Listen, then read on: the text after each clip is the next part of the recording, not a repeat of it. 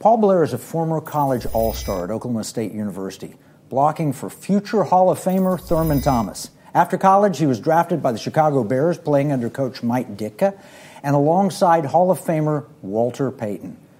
Blair has served as the senior pastor of Fairview Baptist Church in Edmond, Oklahoma since 2001 and a satellite, Liberty Church of Orlando, in 2018. Blair is president of Reclaiming America for Christ and founder of the Liberty Pastors Network and the Liberty Pastor Training Camps. Paul's received numerous awards in football and as a pastor. He's fought and overcome cancer, and yet his biggest challenge may be the one he's facing now. How do you awaken America's churches to join the battle for liberty? He's a dear friend and a co warrior for Pirate Money and our guest in the Economic War Room.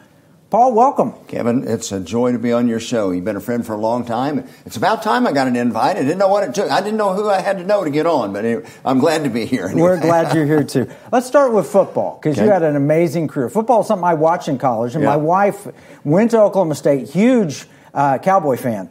So uh, tell me about football. What was it like playing for the Cowboys and then later for Mike Ditka? Well, I, I was a late bloomer. Uh, was going through that awkward teenage pubescent stage, and then but finally blossomed at 18.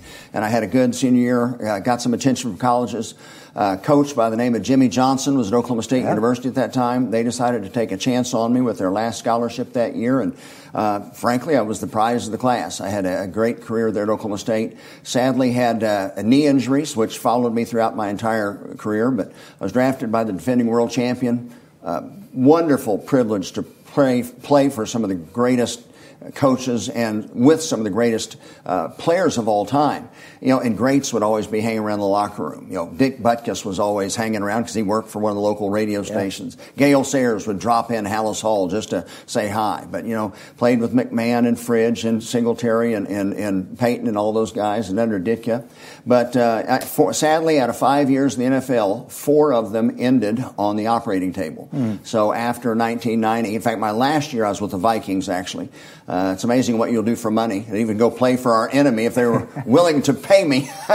but uh, uh, anyway, after 1990, I retired, uh, went back home, and uh, of course now I'm in ministry interesting journey how I got there, but originally was in, in the business world. Uh, my oldest brother and I started a, a, a vending company and coffee service uh, after my rookie year. And actually, I owned and ran that with my oldest brother for 29 years. Well, normally you think a football player is going to come out and get a car dealership or a restaurant, but you did a vending company. And you said, yeah, Jimmy Johnson, I hadn't yeah. thought about that, but you played yeah. for two Super Bowl champion yeah, coaches. Yeah, absolutely. You know, Jimmy had come out of Pittsburgh, brought a great staff with him. You know, all of those guys, uh, Butch Davis, Dave Wannstedt, uh, Tony Wise, all of them went on to, you know, very great careers uh, in the NFL as coaches. But they were all just young guys in their upper 20s, and this was their first uh, head coaching job was at Oklahoma State. And, of course, they got us turned around on a good trajectory there, there that we're still on. Did you uh, always grow up as an OSU fan? I mean, you grew up I in did. Oklahoma. Yep a, a, the slight majority yeah. favor of the Sooners and a slight minority favor the Cowboys. Well, it's easy to be a bandwagon fan. let's yeah. face it, OU has been one of the most dominant football programs in college football for throughout the last hundred years. So it's tough to share a state with the University of Oklahoma. But uh, my father uh, was in the Navy during World War II. When Dad got out, he married my mother. Uh, they came from uh, Fayetteville, Arkansas, and went to school at Oklahoma A&M which of course became Oklahoma State. So since my dad went to college at Oklahoma A&M, we grew up going to OSU football games. So uh, I, I, just had it in my blood. And honestly, coming out of high school, I was one of those, you know, in betweeners. Uh, I didn't have a long history of, uh, there wasn't a lot of film on me at the high school level. So I was kind of a chance guy. I was one of those guys that had great upside, but you're taking a little bit of a chance. Of course, yeah. really, there's no sure things. But Oklahoma State was where I was wanting to play, and once they offered me a scholarship, then my decision was made. Well, I never played football. Didn't have the talent for it. Uh, didn't have the size for it. Didn't have anything for it. But I loved to watch it. it helps. You know, and, size and talent. Yeah, yeah it helps. Yeah. but I would drive over because I went to the University of Tulsa. We'd drive over to Stillwater for the mm-hmm. games, and I'll I'll be honest with you. It wasn't because I thought that OSU football was superior to OU football. It was because the girls seemed prettier we, to me. We we absolutely Oklahoma girls, and I can tell you in particular Oklahoma Oklahoma State girls were, were gorgeous compared to the rest of the country. So I we would drive over there. I married one, and, and but that would be my It's college. good motivation. Yeah, yeah. it was, it was. But now you mentioned your father, Yep. and uh, Oklahoma A and M. He was a pastor too, right? Right. Dad was bivocational. He had an incredible calling. And I, you know, Dad's been in heaven since 2001. And I wish I could tell him how much I respect him because I respect him more every day. But uh, Dad made his living as an architect and was very successful. But he pastored small independent churches or Baptist churches that uh, had a difficult time supporting a pastor. So I grew up most of my life attending churches that my dad pastored, and generally the Sunday morning attendance was somewhere between 35 and 70. So I grew up in that small church, but had a great couple of parents. Of course, being a sheltered kid from a conservative family, I go to college. For about eight years of my life, I wasn't walking the walk that I should have been walking. But after my third year in the NFL, I, I recognized I, I was at home in the off season and actually attending a church service Sunday evening with where my dad was preaching. Didn't want to be there, but out of respect for my father, I was there. And I recognized that, you know, Paul, you call yourself a Christian, a follower of Christ. But really, if you took a snapshot of your life right now, there's no evidence that you're following Christ. So I was convicted. I walked the aisle, made sure that I was saved, was baptized again the following week, and have been walking in a new direction ever since. Then my dad had a stroke in uh, 1998. I was actually teaching an adult Bible class at a larger church in the Oklahoma City area and had been for years. Dad had a stroke and I came back over to the church to kind of help hold it together. And just to make a long story short for the sake of time, uh, after a couple of years, the Lord finally got through to me that uh, He was calling me to that job. And there were a number of things that just confirmed it along the way that we don't have time and probably would bore people to tears if we talked about. But uh, at the age of 37, I was called into full time ministry. How, how many how many um, parishioners were there in Oh. 2001? At the time uh, when uh, when I came over there, uh, initially it was probably about 50. Uh, when I accepted the, the pastorate, I was probably about 75. Uh, you know, now we, we, we, you know, we're 10 times that, running two services. We're debt free. We use biblical economics. No, I've been to your church. Yeah, you we- let me come speak. yeah. It's a, it's a phenomenal church. And, and it's a healthy church involved in all sorts of stuff and uh, really engaged, trying to be a lighthouse to the culture. But now I'm going on 23 years as the senior pastor there. So uh, it's an interesting way that God works. You're, you're in the reddest state in the union, we're told, uh, but it seems sometimes that progressives still maintain that grip of control. Uh, we're going to need to take a break. When we come back, I want to talk about the the transition you had from pastor and teaching, preaching the Word of God to involved in the political system and in the daily lives of your parishioners. That that was a transition, and I want to understand it. So let's take a break, and we'll come back and talk about it.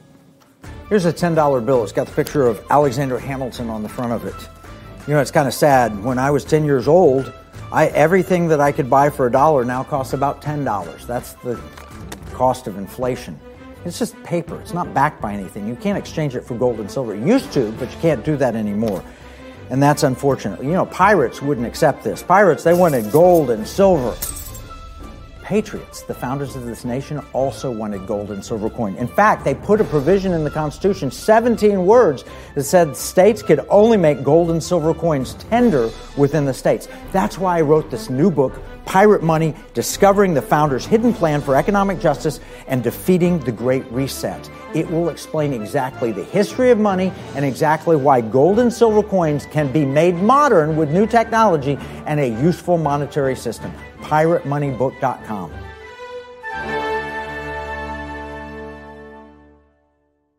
I'm Kevin Sorbo. When you spend money, you consider who you're buying from and the causes they support. If you don't, then you're likely supporting companies that are trying to destroy our country and take away our freedoms. Patriot Mobile is America's only Christian conservative wireless provider. They're a cell phone company and a good one. They offer nationwide coverage on the best 4G and 5G networks, along with 100% US based customer support. But here's the deal Patriot Mobile's mission has nothing to do with cell phones. They carry out their mission by giving back millions of dollars every year to Christian conservative causes that are actively engaged in the fight to save America. Voting is no longer enough to beat the woke. We have to band together, support like minded companies, and vote with our dollars. That's how we win. Stop supporting companies that want to destroy America and join Patriot Mobile today. by visiting patriotmobile.com or call 972 Patriot. So, Paul, we've been talking about your career both coming from football, then going into the pastorate, and then something changed. You had a very small church, 50 to 75. I guess 100 is the average church size really across right. the nation. Mm-hmm. But you've grown it substantially since then. What was the transition that took you from a pastor preaching the word as a football former football player to now being a leader? Uh, you ran for state senate yep. in politics. Yeah. Well, actually, it's interesting. It was the Andy Griffith show.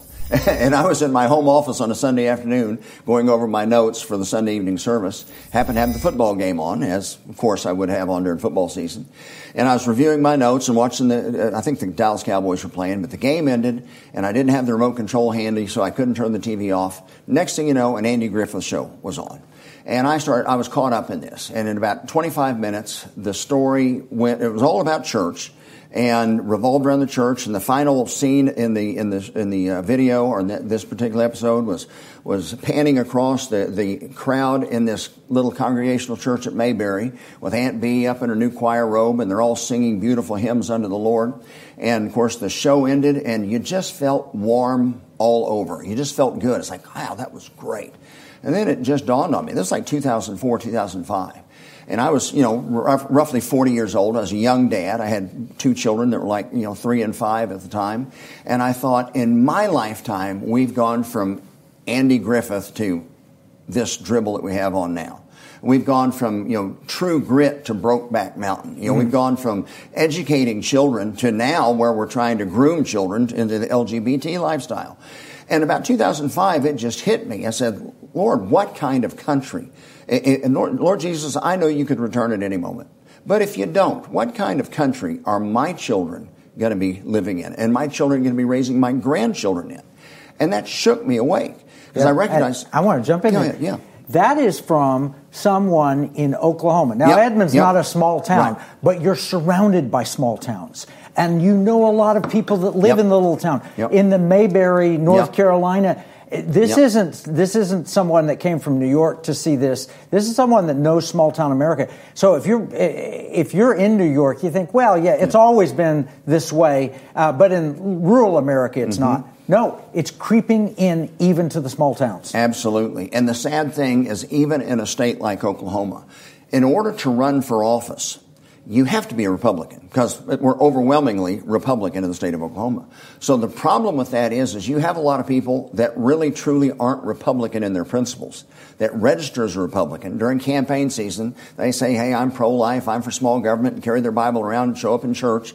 But then once they get elected, you find out that they really aren't what they profess to be. We have a lot of moderates, and that's why it's such a battle that even in a state like Oklahoma, trying to get good legislation like the uh, you know uh, transactional currency uh, in uh, through a state like Oklahoma because there's so many moderates that are in there. Yeah, they're not even. I mean, that's why I think Donald Trump upset so many yep. people. No doubt. Because he said, "This is who I am." He didn't apologize for it, and he went in and did what he believed was right. Right. And, and that, no, they want somebody who says, I'm pro life, and then, well, but we've got to protect this or we've got to defend they, this. They want to tell you what to do, and they want somebody they can control. Quite frankly, that's the lobbyists, that's the big money. You, know, you said I ran for state senate. You know, I thought it would be an easy deal. I was running against a rhino, the guy I just described but he was the appropriations chair for the Senate, so he was a very powerful person. Throwing around but, a lot of money. You know, one time you you look at the history. You know, one time I was called Edmond's hometown hero. I've done so many charitable things in my hometown, and have always chosen to live there. I could have lived in lived in Chicago. I could have which thank God I didn't make that decision. Yeah. But could have lived in Chicago, could have lived in Minneapolis, could have lived in Denver.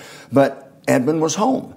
But when I ran for office and it looked like I was going to upset or beat the incumbent, it would be amazing. It was the, the chamber, quite frankly, Aubrey McClendon. Uh, the uh, there, there were several yeah. very moneyed people, billionaires, right. including the Indian tribes and other construction companies that benefited from some of the state largesse. They came together in a super PAC, and get this, Kevin, they they put together a million dollars in a super PAC, and they ran for a state senate for race? a state senate race, and they ran television ads and radio ads calling me a, a cheat and a tax cheat and a, and a crook. And the thing For I found Oklahoma out, State Senate race. Oklahoma State Senate. What I found, because we attempted to sue him, found out that if you are considered a public figure, People can say whatever they want to around you, about you. It doesn't have to be true. If you're a public figure, they can call you whatever they want to, and you just have to have to take it. But they, I'm literally, I've got radio ministry on bot radio, and during campaign season, by law, they have to sell space to these campaigns.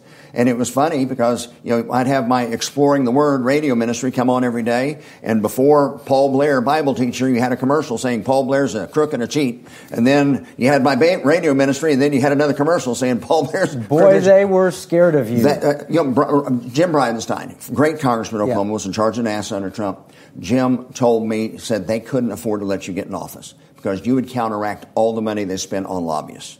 You, you have the ability to, to claim the, proclaim the truth articulately where you can influence other senators. What so I'm picturing is Obi-Wan Kenobi, who goes down and he gets struck down by Darth yeah. Vader and I'll come back even stronger than mm-hmm. you can mm-hmm. imagine. And that's what you're doing with Liberty pastors. Yeah. You, you're actually, instead of, instead of being one Paul Blair in the Oklahoma Senate, you're creating how many Paul Blairs across the country from pastors? So far, we've had 14 camps. We've actually trained about 1,400 that have graduated. We've got three more coming up. Of course, you speak at all of our events.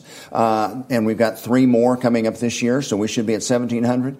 God willing, I'd like to be able to train another 1,000 pastors and get another 1,000 churches activated between now and the end of 2024. You know, just takes money, but if we can do it, if we can raise the money, we're going we're to do it. Yeah, you're doing phenomenally. And with that, uh, you've got pastors all across the country, and they're getting educated by some of the best speakers. I mean, I, I sit in the room with these personal heroes yep. as they're talking to you. And name some of the people that you've had. Oh, well, we've had uh, uh, uh, Trevor Loudon, we've had Bob McEwen, we've had yourself, we've had Alex McFarland, we've had uh, Stephen Black. We, we talk about issues. We have Alex Newman. We talk about globalism. We talk about the World Economic Forum. We start biblically, though. I mean, we start chapter and verse. First of all, we knock down the wall that pastors have saying, I can't talk about certain things in church. Where did that rule come from?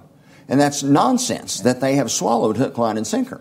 But when you look at it biblically, God created the material world and God created the spiritual world. And from the Jewish understanding, we're to glorify God in whatever we do. So everything we do, we should be looking to Scripture for counsel.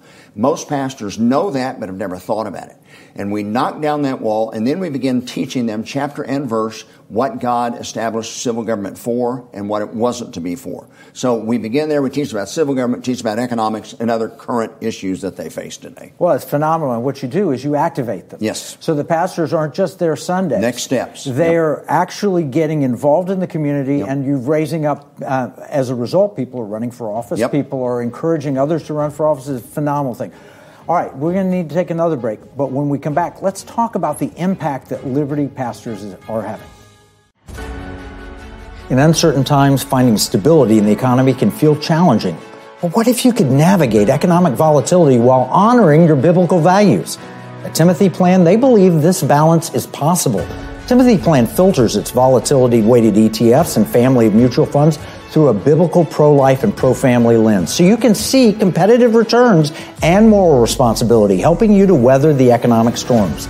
With Timothy Plan, align your investments with your values while adapting to our ever changing culture. Since 1994, Timothy Plan has been recognized leader in biblically responsible investing. Timothy Plan, your bridge between faith, finances, and the future. Visit timothyplan.com or call 1 800 TIM PLAN or 1 800 846 7526. Investing includes risk, including possible loss of principal. Before investing, carefully consider a fund's investment objectives, risks, charges, and expenses contained in the prospectus available at timothyplan.com. Paul, we've been talking about Liberty pastors, and they drive solutions. They take this, you know, word of God and they say, hey, you need to live it out. I can think of somebody else that said that. That was Jesus. he, he had all you know all of these rules and regulations and stuff, and he said, "No, no, let's live it out. Mm-hmm. Uh, let's live out what we mean, and not just follow a bunch of rules." And you're training maybe 2,400 by the end of next year. The impact of that is enormous. It's going to touch politically, it's going to touch in business, it's going to touch in so many areas. Well, you, you talk frequently about the Great Reset, and I do as well, where we're hoping to bring about the Great Awakening instead. But we, we train these pastors to think differently. And as you just said, we're Christians. We're supposed to follow Christ. That's what Christian means. Well, when are you supposed to follow Christ? Just on Sundays and Sunday morning? Well, no. We're supposed to follow Christ 24 hours a day, seven days a week. In all that we do, we bring glory to God. We're to make 24 7 disciples. So we get pastors to start thinking that way. Then we give them all sorts of materials and resources to help further their education as they're now reading the Bible differently.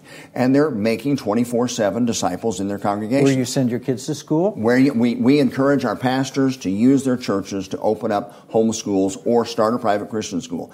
And by the way, it's very easy for a pastor to reach out to a local homeschool co-op because they need places to meet. All you've got to do is provide them your building for a day or two a week. They'll take care of the rest of it.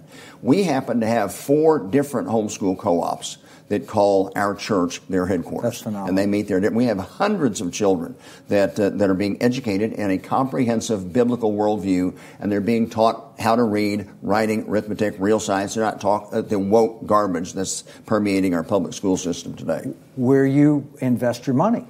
Yes, where you invest, we've got to weaponize our money. And I tell you, one thing that's really encouraging, Kevin, is you see the response to Target, and you see the response to Anheuser-Busch, you see the response to Disney, and this has just been natural, organic responses. It wasn't AFA or somebody trying to call a boycott. People were just fed up. They're tired of it, and they are changing where they're spending their money. That is weaponizing money, and that's yep. one of the things that we do together, is we want to get these financial analysts and advisors trained up properly so they not be part of the, the, the woke agenda. And we want Christians to start spending their money in places that it will honor God. And, you know, some of the sponsors that you have here, for example, you know, cell service. You know, I switched and my cell service is just as good as it always was. Yeah. Only now I'm helping support a Christian company that helps support things that I believe in rather than helping to support the woke agenda. Yeah, no question. But it's amazing what we've got. We, we got one, we got so many pastors. We got pastors that run for the state legislature in one. Uh, we've got pastors that run for mayor. One in Lake Wales, Florida, a guy named Jack, uh, uh, Jack Hilligoss, pastors High Point Church in Lake Wales. It's amazing. You know, Jack lives down there in Florida. He didn't come to our, con- our conference in Orlando. He came to the one in Little Rock. I don't know how that works, but that's the way it works. People just travel to wherever yeah. they can. But Jack went home, got on fire, ran for mayor. The very first things he did was rather than issue the standard June LGBT pride promotion, he stood with Governor DeSantis and did a celebrating families and fatherhood month. And boy, did he catch Hades over it. But he stood strong. And now that he did that Lake Wales, there are now seven other cities in that county that didn't do it this year. So it's a tidal wave building. And like I said, he went home, ran for mayor. He started a Christian school. They have got a, a salt light ministry going on in there. They are truly activated. You know, imagine 2,400 churches across America that have pastors like that that are active and engaging. You know, we can either curse the culture or we can engage it and hope to transform it. I love the engage and hope to transform. Now, one of the things we're working on together, um, we found this. Pastors are rarely able to touch individuals who have one of the greatest fears they have, which is the fear of losing their money. Mm-hmm. I get asked all the time as a financial advisor, how do I protect my money? And I look at them and I say, this is a ridiculous question. And mm-hmm. they say, what do you mean? I said, Do you ask the question, How do I protect my gun? and they said, No, the gun's supposed to protect me. I said, Exactly. And the money should protect you, and the money should protect our culture. We've got to get people to stop realizing, thinking the money is the prize, but start thinking the money is the weapon that yeah. they can use to protect. But I ran into a situation, a wonderful Christian man, he's an ER doctor, and he um, laid out for me on a table all of the money that he had. He had millions of dollars. And I knew he was a Christian. He said, I said, what's going on? He said, well, I'm afraid of losing my money. I said, this is a big fear. It's driving your life. He said, I can't stop thinking about it. It drives me. I'm going to lose my money. What happens? I said, have you talked to your pastor about this? Oh, God, no. I said, why not? It's a fear. This is something the Lord can help you with. he said, oh, no, he'll want the money for the new building campaign.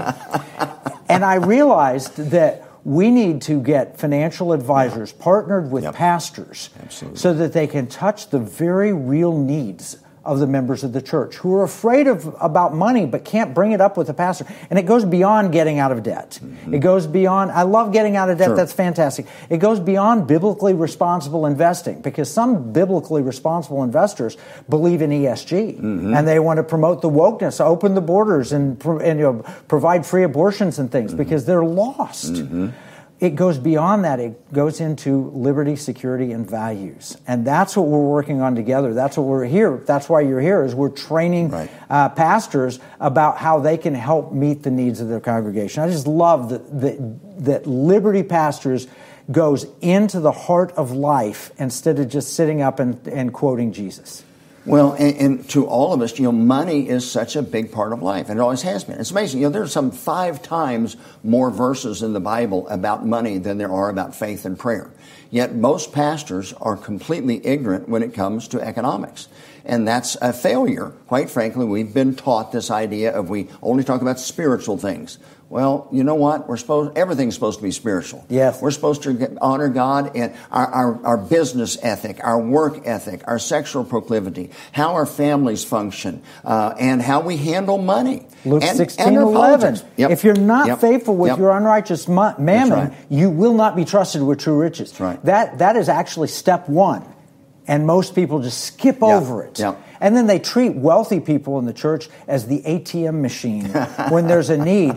And, and that's really gets into serious problems because then the wealthy don't really mm-hmm. get ministered to. Right. They just get called on, hey, we have a building campaign, support this. Right. And quite frankly, loving your neighbors, you love yourself. You know, I should live my life, pay for my, pay my bills, pay my family, so I never need help from you. But at the same time, if you're doing things the right way, you should always be willing to help if I really get into a real mess and it's accidental. Wasn't because I've been out buying lottery tickets or, you know, doing some stupid stuff. But we should live that life where we're able to help others. But quite frankly, at the same time, we want to be living a life where we don't need to ask others for help. But we don't teach economics at all. We learn economics either on internet or from the lost world, and we have Christians with just as oh, bad. Or we business. don't learn it yeah, at all. Or at all. so right. I, I, really appreciate what you're doing. Yeah. You can learn more about Liberty Pastors and our free economic battle plan. You can get that at economicwarroom.com. Remember, what we see as a marketplace, our enemies view as a battle space. This is Kevin Freeman from the Economic War Room.